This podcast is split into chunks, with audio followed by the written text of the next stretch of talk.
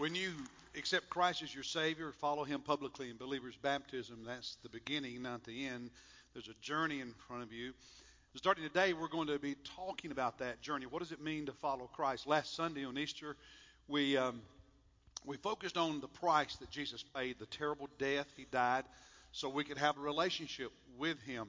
And I, I left the cross up for one more Sunday to remind us that the one we're following is a crucified but resurrected Lord and there's some there's a lesson in Jesus' experience for what it means for us to, to follow him. So we're going to talk about that for the next few weeks. What does it really mean to be a follower of Jesus Christ? And Peter, uh, one of the disciples, one of the followers, is going to be our example that we'll learn from. But I want to begin by asking you, how many of you remember what these are? Do you know what this is? There you go. I'm trying not to hit you, but what are those? Do you know what those are? Have you ever seen one of those? No? Does that make you feel old? These are maps. I think I threw you maps of what Tennessee and the state of Maine. All right, here's here's West Virginia. You remember when you would travel, you had to have these, and if if you were going to to be in another part of the country and gone for a long time, you, you took several of these with you. My, the glove box of my cars used to be stuffed with, with maps. And, and if you were in a metropolitan area and needed a city map, so this is Orlando. I remember when I lived in Louisville, I had the book, you know, with the you know 100 pages for that city. Here's Charleston, South Carolina. Here's North Carolina map. And um, you, you'd travel and you'd plan your trip by taking out a map open it up, and you take a colored highlighter and you would highlight the, the route you would follow. Remember? And all the turns. Then you'd take a sheet of paper and you'd write, you know, take exit so and so and big so you could refer to it while you're trapped. You remember those days? And then modern advances and you could buy a GPS. I remember I bought my first GPS for Christmas several years ago at Sears. You remember those? You, you plug them into the cigarette lighter to keep them charged. Then you'd either, with that gadget, you'd attach it to the windshield or on the dashboard of your car. Remember that? And you could see the little map, and it would speak to you that British voice, that lady with the British voice, and and it wasn't the interstate. What what they call it? What what what that British voice? Uh, not the interstate, the motorway. Yeah. It took me forever to figure out what the motorway was. And uh, she'd tell you how to go and when to turn and all of that. And it it sometimes be frustrating because you'd have to pull over to the side of the road and type in your destination and make sure it was the right one. And you mess up and have to start over. And and and you had to check the route because sometimes uh, was it Garmin? Is that what they were called? Garmin? Was that one of them? Would take you the wrong way. They they wouldn't always take you the best way. I mean, if you put it into most GPSs to go to the beach, it always took you through downtown Florence, and I never could figure that out. That's not the best way to get to the beach from here. And uh, and so you'd, you'd be driving up down the interstate, and you'd have that thing stuck on your windshield. You'd, some of you still have those on your dashboard. And then it got so much better. I mean, it's amazing what a smartphone will do. You call people. You take pictures. You have all your photographs on here, your email. I read all my sports and news on this. Don't subscribe to the paper anymore. I just turn this on and catch up on sports. Watch programs on here. Any of y'all do that? Watch stuff, play games on here. And this is your GPS, and you're going to go somewhere. I just hit the button. Hey Siri, I want to go so and so. And uh, she tells me how to get there, and I just lay this in the car, and it gives me directions. And a mile before I'm supposed to turn, it tells me it's a lot easier now, right? Earlier this week, I was at the, the hospital up in Charlotte at CMC early one morning for a member who was having surgery. And um, I was in a pre op room, had prayer, and went back out to the waiting room, and Another relative wanted to go back and see this person. But you know, hospitals are sort of like old churches that have been added on to many times. They're a maze and can get really confusing, and you can't really tell people how to go to a different part of the hospital. You just get lost. You know what I'm talking about? And so I, I was guiding this relative through, you know, you know, here's back to the pre-op room so they could see their relative before surgery that morning. Now I could have stood there and said, you, know, you go down this hall. When you get to this desk, you turn left, then you turn right, then you go to the corner, and then you do this. But it was so much easier and safer just to walk with them. And if you're in a strange place, big city, and you're trying to go somewhere, I mean, you can have good directions. You can have a GPS, but the easiest way to get around is for you to sit in the passenger seat and somebody to drive who lives there and knows their way around really, really well. That's always the easiest, right? Well, following Jesus is sort of like that. Too, too many of us still live in the days of just maps. Too, too, too many of us, when it comes to following Jesus, it's we've got all these instructions. We've got all these do's and don'ts and this list and turn here and go there. And and following instructions is okay and, and sometimes you get there, but sometimes you get lost because you just don't remember the instructions or they're a little confusing or whatever, and you just don't don't quite make it, right? See, following Jesus, He gives us instructions, He gives us a roadmap, but the truth the truth of the matter, as we, as we think about following Jesus these next few weeks, the essence of it is I'm sitting in the passenger seat and Jesus is driving the car. The essence of following Jesus is a relationship. It's not t- too many of us have made our Christianity about rules, about lists, about do's and don'ts, and there's a place for that. But if that's all your Christianity is, it's lacking. And it's not as fun as it should be, and it's not as easy as it could be. Because following Jesus means that you're with him, he's with you. It's a relationship, there's an intimacy, you're together. And that's, that's a whole lot more than just Jesus giving us a bunch of directions about where to go and what to do. It's about He's going someplace and we're going with Him. We are together. Now, I said we're going to use Peter as our example. Peter was one of the 12 disciples. And Peter received two invitations to follow Jesus Christ. One was in the very beginning. It's found in Mark's Gospel, chapter 1. It's also found in Matthew. When Jesus was just beginning his public ministry, and one day Peter was fishing with his brother and his father. And uh, he and Jesus had had some previous conversations. And Jesus looks at him and says, It's time to decide. Now, Peter, come follow me, and I will make you become fishers of men. That's the first invitation to follow Jesus. The second invitation Peter received happened about three years later. It was after the crucifixion and resurrection of Jesus, just before he went back to the Father in heaven. Peter again was fishing, this time with some of the disciples. And Jesus shows up, and uh, they're having a conversation, and Jesus is talking to Peter and John and some of the others about the future, about their individual futures, and and and Peter's more intrigued by what Jesus is saying to John. He wants that, and and Jesus looks at him and says, John, says Peter, Peter, what, what I what I'm asking John to do the, the directions I have for John, my purpose for John, my plans for John, that's none of your business. Now, I'm paraphrasing, but that's the essence of what Jesus told Peter that day. It's none of your business.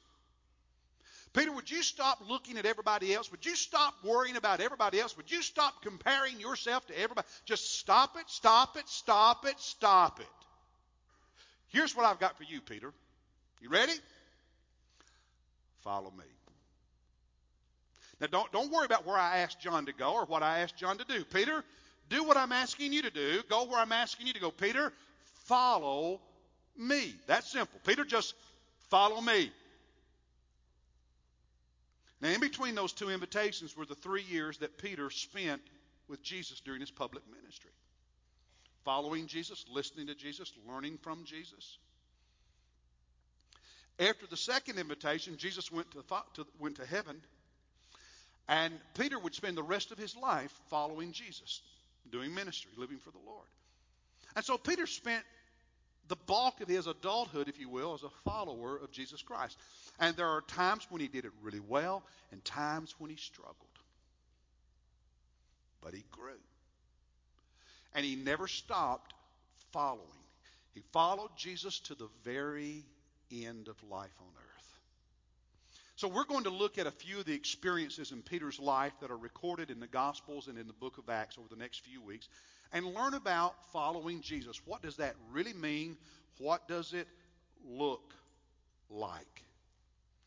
And we're going to begin with that first invitation found in Mark chapter 1 when Jesus said, Follow me and I'll make you become fishers of men.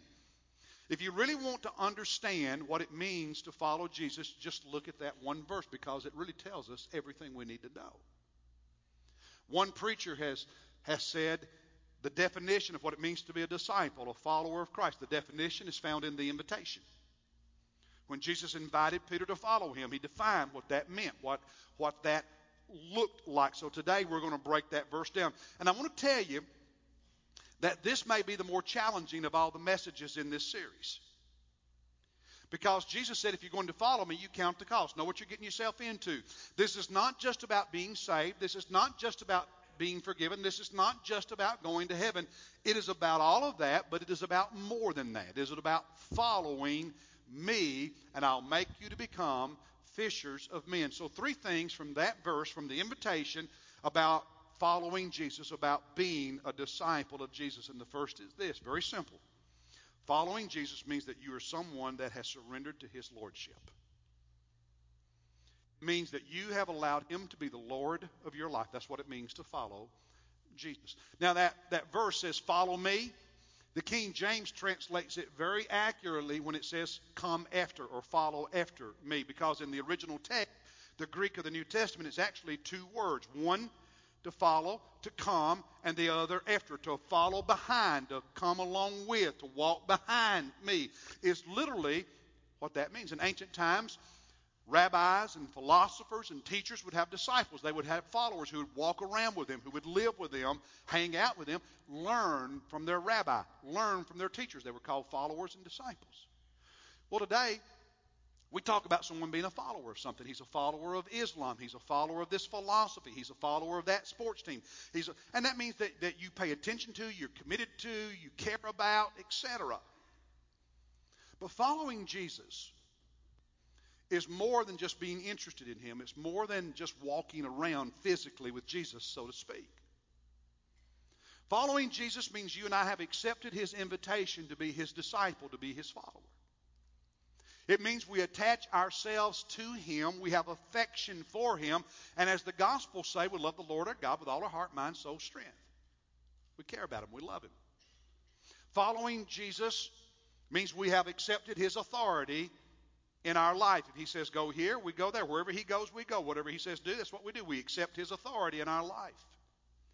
Following Jesus means that we are being influenced by Him, shaped by Him, that He is setting the course and the direction of our life, and we are becoming more like Him. He's rubbing off on us because we hang out with Him. Therefore, He rubs off on us, and we look increasingly like Him. Think, talk, act, etc. Now, I want you to notice what Jesus said about following Him. He said, Peter, follow me, and I'll make you to become fishers of men. Well, notice some other verses. John chapter 12 on the screen in your notes, the Bible says, J- Jesus is speaking. He says, If anyone serves me, he must what? Follow me. And where I am, what? Where I am, that's where my servant is going to be. That following Jesus means you are where he is. You go where he goes. He sets the direction of your life. That's lordship. It's lordship. Recently in Turkey, it's true story. In Turkey recently, over a thousand sheep, over 1,000 sheep walked off a cliff. It started because one of them did it. And it's been said for centuries that sheep are not the smartest animals on the planet. One of them walked off the cliff, over a thousand followed. Now, not all of them died, hundreds did. But those in the middle and toward the end had the advantage of this big white fluffy cushion.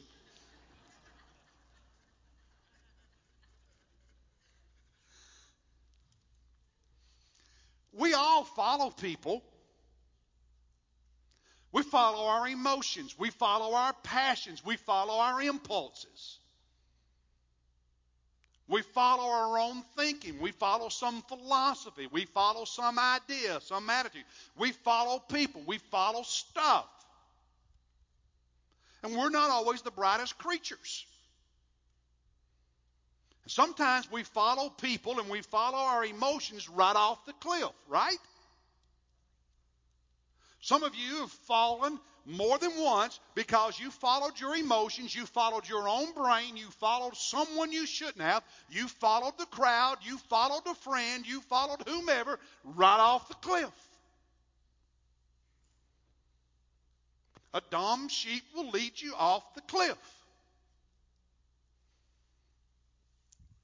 And when you follow Jesus, you go where he goes, but he's not going to lead you off the cliff. But you go where he goes. Jesus in Luke 9 said, If anyone wishes to come after me, he must do something. What's, what is it? Deny himself. See, it's not about you, it's about him. Take up his cross daily. Last Sunday, we looked very clearly at Jesus being willing to take up the cross, to endure a bloody, ugly, terrible, horrible, painful death so we could have life. And Jesus said, when you follow me, it means you deny yourself and you take up your cross. The cross is a place of death. When you follow Jesus, it means you die to yourself and you live for him. Your life is not your own. The Bible says you've been bought with a price. Therefore, glorify God in your body, in your life. Following Jesus means He's Lord. I die to me and live for Him. He's Lord. Now, let's be honest. None of us fully understand that when we first begin our journey as Christians, correct? I didn't. Did you? Now, I had a sense that I was giving my life to Jesus, meant I'm supposed to live for Him, be different, obey Him. But I didn't, there was no way I could fully appreciate as a teenager when I first gave my heart to Jesus what it meant to die to self and live for Christ. That is something that happens as I grow and live. I understand it more and more. And the truth is, I'm not going to fully grasp it until I'm in heaven because every day, every day, I have to make that decision again and again and again. And at different seasons in life, I'm faced with different circumstances and different decisions and different situations. And I have to make that decision all over. Am I today, in this moment, in this environment, going to die to self and live for Christ? And that's the reason he said, take up your cross how often? Daily. It's an ongoing daily decision because, see, any time along this journey, I can choose to not die to self. Anytime in this journey, I can choose to make life all about me and my impulses and my passions and so on. And any time in life, I can choose to get off the path of following Jesus and follow the crowd and follow my friends and follow whomever.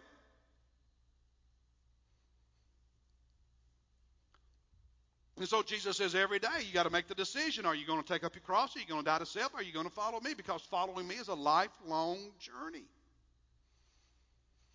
In John 14, Jesus said, If anyone loves me, he will what? Keep my word. That means obey me. Do what I say. You ever said to your kids when they ask you why? Because I said so? Huh? It's not very effective, but uh, We've all said it. I said it. You kids have heard that, haven't you? Because I said so. Well, Jesus means it when he says it. Keep my word. You love me? Keep my word. Do what I say. You want to follow me? That's what it looks like. I put in your notes, on your note sheet, kind of a, an exam, if you will. Check the statements you agree with. I believe Jesus is my Savior and Lord. You agree? No, no, just don't answer it out loud. But you, did, would you, could you check that box? Yeah, Jesus is my Savior and Lord. what about the second one? Jesus is my master and boss. Now that's a modern way of saying lordship. What does it really mean for Jesus to be your Lord? It means He's your master. He's your boss. Could you check that? I follow Jesus as my Lord. Could you check that? Could you honestly check? I obey his commandments. Do you tend to obey Jesus? Now, I know none of us are perfect, but do you tend to obey Jesus? Or, or I, I believe Jesus, but I know I need to get better at doing this thing. In Mark 1, when Jesus said to Peter, and, again, it wasn't his first conversation, but after some conversations, he said, Peter, come and follow me. Follow after me, and I'll make you become fishers of men. And then verse 18, the very next verse says, And immediately, immediately, he accepted the invitation and he left the nets, he left everything, and he began following Jesus. You see, when you follow Jesus, you don't stay where you already are. When you don't, when, when, when you follow Jesus, you don't stay the way you were. There's a journey of movement. There's a journey of growth. There's a journey of change. And so, what is Jesus, as you follow him today, calling you to leave behind? Peter had to leave behind his nets, his career. God had something different for him. Now, I'm not asking you what did Jesus ask you to leave behind when you began following him 10 years ago, 5 years ago, 1 year ago, 1 month ago, 20 years ago, 30 years ago, whenever it was. I'm not asking what Jesus asked you to leave behind then. I'm asking you at this new season in your life, at this era in your life, what is Jesus today talking to you about leaving behind so that you can continue moving forward? What is he asking you to change today, to, to, to be different about today? Because growth is about continual change. What's he asking you to leave behind today? And he asked Peter to take up a new career. What's Jesus asking you to take up today? What's he asking you to do, to become? That's lordship. Following Jesus is a journey. It's not just about going to heaven. Now, here's number two one who follows Jesus is one who's becoming more like Jesus, becoming Christ like. Jesus said, Follow me, and I will make you become. Make you become. The phrase will make is future. See, when you give your life to Jesus, yes, you're transformed and you're saved and you're forgiven and you become a fam- member of the family of God, but that's not the end, that's the start. And in the future, Jesus is making, He's changing, He's doing in your life. It's continual. And the word make means to endow someone, this Greek word translated make, is to endow someone with a certain quality or a certain position, to appoint them when the Gospels say that Jesus appointed the 12 as his disciples, it's this Greek word made. Make. He endowed them, he appointed them as his 12. And so when you follow Jesus, he says, You come and follow me, and I become your Lord. I make you, I appoint you, I assign to you, I endow you with something. And that is to become. I appoint to you that you are to continually be becoming. And to become means to be shaped or changed or patterned after something, to be formed after something. Any, are there any woodworkers in the room? Any seamstresses? Any, uh, what do you call that? Crochet and knit, needle stuff y'all do? Needle, all that stuff? You have a, a pattern, you have a picture, you have a form, and you copy You follow it. That's what this word is getting at. That, that Jesus says, when you follow me, I appoint you, I enhance you, I assign to you that you are going to become, you are going to be shaped throughout your future, created, changed. And what's the pattern? Romans 8 29. Those whom he foreknew, he also predestined. When God called you to salvation, he predestined, predetermined that you would be conformed to the image of his Son.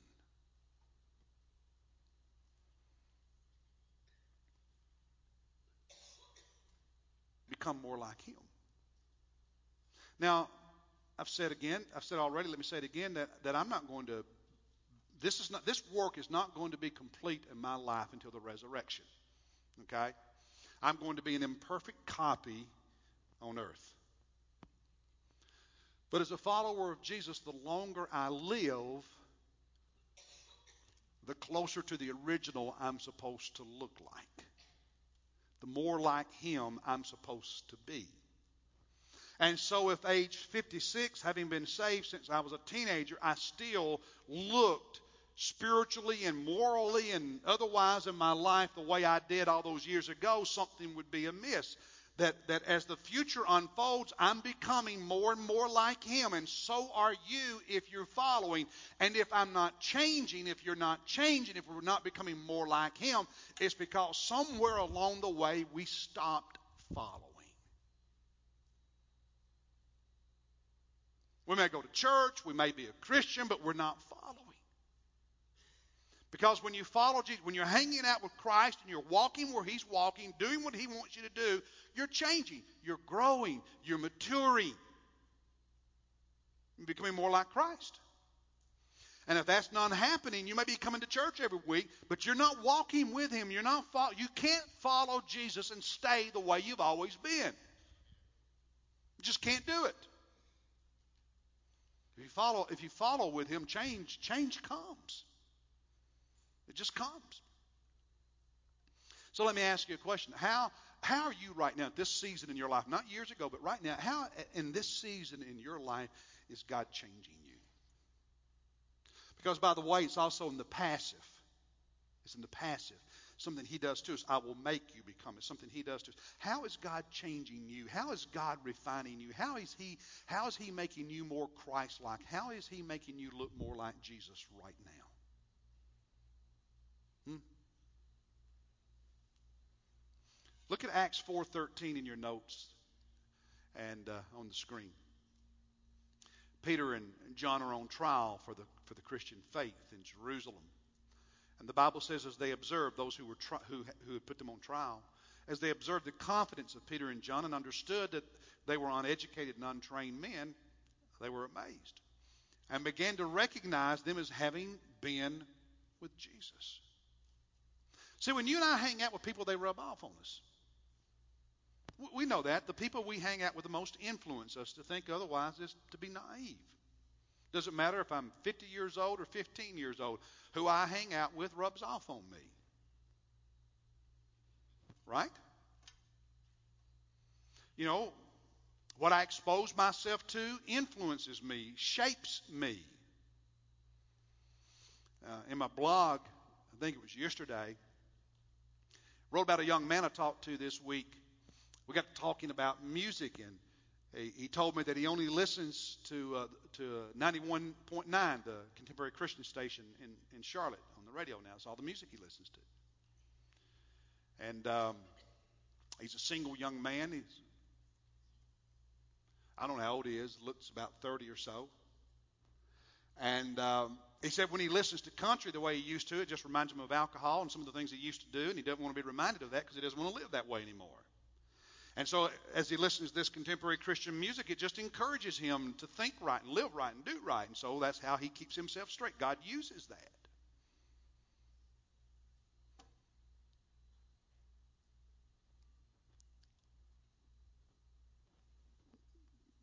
What do you watch? What do you listen to? What do you expose yourself to? I'm not saying there's nothing, there's, you know, it's wrong to listen to any other kind of music. But I listen to a lot, a lot of variety. But I tell you what, I listen to worship music. Is the only is the only thing you expose yourself to is stuff that doesn't talk about Jesus? How much do you expose yourself to the things of Christ? You know, there's a, there's another test in, in in in your box there. It says list the ways you spend time with Jesus. How do you hang out with Jesus? How, how do you expose yourself to Christ so he can rub off on you? You're, you're walking through life, you're living every day. How do you hang out with Christ so that he can influence you, shape you, change you, grow you?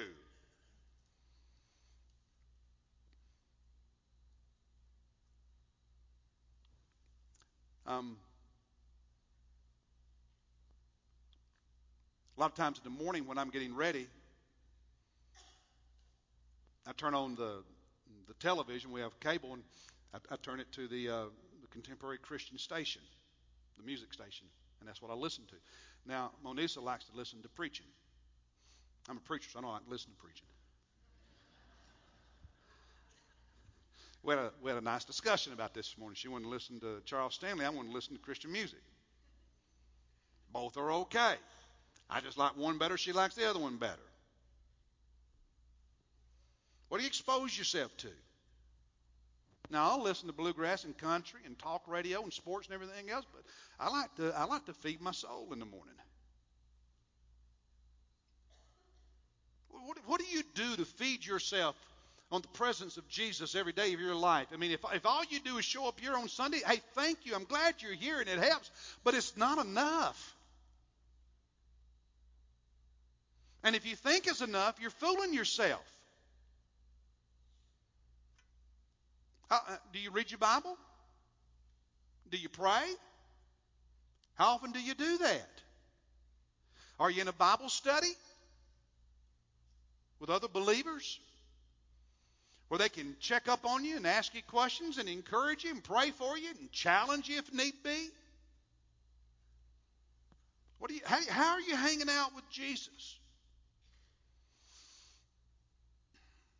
So, listen, following Jesus means He's my Lord, and because I'm hanging out with Him, He's rubbing off on me. Off on me. I'm, I'm becoming more like Him, more Christ-like. And then here's the last thing: following following Jesus means I'm committed to what Jesus is committed to. I'm committed to the mission of Jesus Christ. I care about what he cares about. Notice in that verse when he's invited Peter to follow him, he said, Follow me, and I will make you, change you, grow you to become what? Fishers of men. You know why? Because that's what Jesus cares about. He cares about people. Last Sunday, that's what we celebrated. Jesus cares about people. He cares about lost people. When I follow him, I care about what he cares about. When you follow him, you care about what he cares about. The things that are important to him become important to you.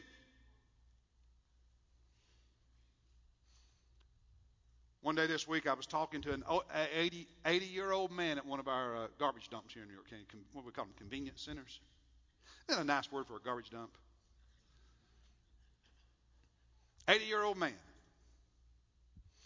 When I walked up, he was, he was talking. By the way, he was talking. I knew he wasn't one who followed Jesus. And by the way, if you think every senior adult follows Jesus, no. There are more senior adults in Rock Hill this morning not in church than in church. You do know that, don't you? The idea that everybody who's old loves Jesus is crazy. It's got nothing to do with age. It has everything to do with your heart. We had a nice conversation. He's a nice guy. But I said, I'm going to hang out here for a little while and talk to this guy.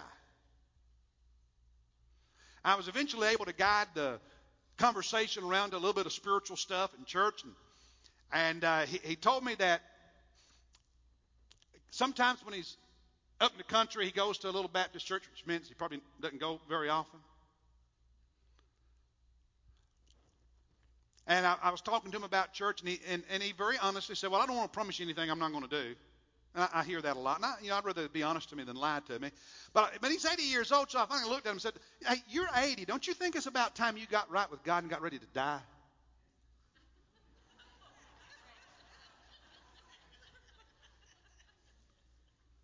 I mean, he's already lost him going to hell. Where am I going to run him to?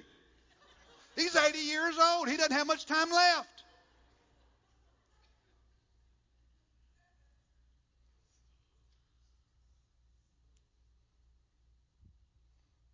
When was the last time you talked to somebody about Jesus?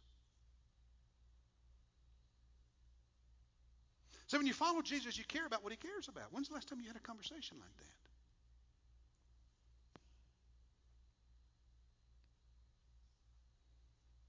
And we parted on good terms, in case you're worried. I'll see him again. I'm going to invite him to church again.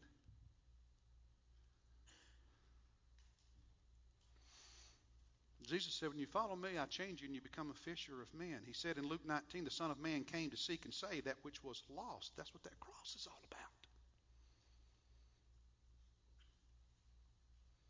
We, we, we, it's just natural when you follow him, you start caring about what he cares about. Matthew 28 Go and make disciples of all nations, all ethnic groups, all races, all people groups, baptizing them in the name of the Father, Son, and the Holy Spirit, teaching them to observe how to do, how to obey everything I, I've commanded you. It's not just tell them, here's what you're supposed to, but we to help them learn how to do it. The how to is just as important as the what to. And he said, Lo, I'm with you always to the to the very end of the age. See, again, it, it, begins and ends with relationship. It's all because we're hanging out with Christ. We have a relationship with Jesus, and when you have a relationship with Jesus, it makes a difference in who you are and what you're about in life.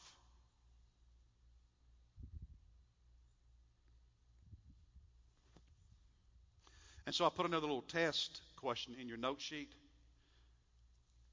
What are, what are the ways? Can you, can you list ways that you're on mission with Jesus? If I gave you five minutes to write on a piece of paper the different ways that you're on mission with Jesus, what would you put on the piece of paper? Would you have anything? What would you have? And then the follow up question what are some ways that you could be, that maybe you're not right now, but what are some ways you could be on mission with Jesus? Well, how about starting some of those? How about, was, is it Nike, just do it? How about get after it, do it? Let me close with this. I'm sure most of you heard about the, the tragedy on Mount Everest last Friday when they had the, the avalanche and 16 of those Sherpa guides lost their lives. 13 years ago in 2001, a man named Erik made it all the way to the top of Mount Everest. Now, you need to know that when someone climbs Mount Everest, on average, it costs them about $100,000. It's a major financial investment to even try. You also need to know that 90% of the people who try do not succeed. Mount Everest is the tallest peak on planet Earth. It's dangerous, very dangerous. Only 10% of those who ever try make it to the summit. And most of the ones who die, their bodies are never recovered. Hundreds of bodies still entombed on that mountain today. Very dangerous. But Erik made it to the top in 2001. Here's the interesting thing Erik since the age of 12 or 13, has been blind.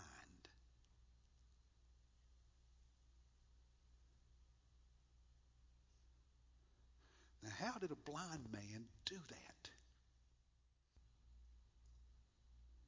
Can you imagine? A blind man climbing the most dangerous, tallest peak on the planet. Only 90, uh, listen, only 10% of the people who ever attempt to climb Mount Everest succeed. Only 10% make it. 90% fail. He's blind. He made it to the top 13 years ago. You know how he did it? The group that he was climbing with, the person in front of him on the rope in front of him wore a bell would ring, and that would tell him, as he, as he listened to that ringing bell, it would tell him the direction to go. Those who were climbing with him, in front of him, and behind him would shout to him, Fall to death two feet to your right. So he would know which direction not to go. Now, still taking a lot of courage, isn't it? With his pick, when he would thrust it into the ice, he would li- he, he, he trained himself to listen to the sound of the pick hitting the ice to let him know if where it was was solid enough to hold. This blind man made it to the top because of the way he listened. How, how well are you listening to Jesus right now?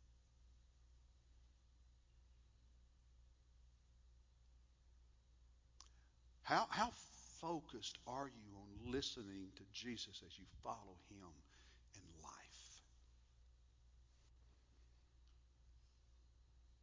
Are you listening? Or are you tuning him out? Because you've heard it so many times before. Are you listening?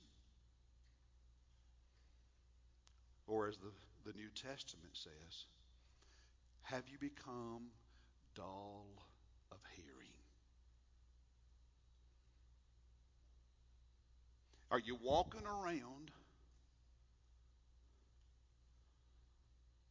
saying, I'm a Christian?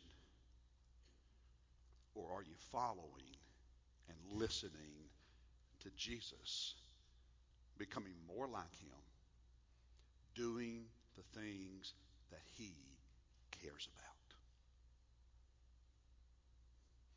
Are you going up?